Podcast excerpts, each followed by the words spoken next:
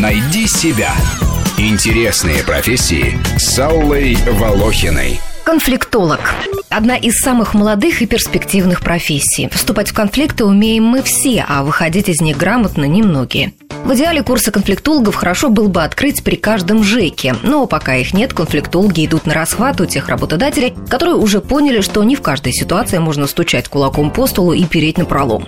Конфликтологов сегодня остро не хватает в политике, бизнесе и других сферах, и потребность в них будет только возрастать. Основные задачи специалиста – прогнозирование, предотвращение, нейтрализация, урегулирование и разрешение разнообразных конфликтов. От его умения часто зависят жизни людей.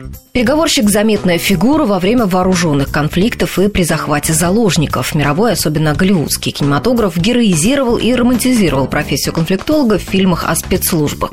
В боевике под названием «Переговорщик» встречаются по разные стороны баррикад два профессионала-переговорщика, оба полицейские. Никогда не говори «нет» захватившему людей. Это азбука. Ну, будешь говорить «нет»? Нет, нет! Ну, опять слова «нет». Марли, выкинь его из своего лексикона. Не говори «нет», нельзя, не могу, потому что так ты исключаешь варианты, оставляя мне один кого-то пристрелить, понял? Помощь конфликтолога бывает остро необходима во время рейдерских захватов предприятий, недружественных поглощений, корпоративного шантажа, расхождения интересов членов Совета директоров компании и акционеров и при трудовых конфликтах. Даже ритейл вывешивает вакансии конфликтологов, которые помогают уладить проблемы с недовольными потребителями.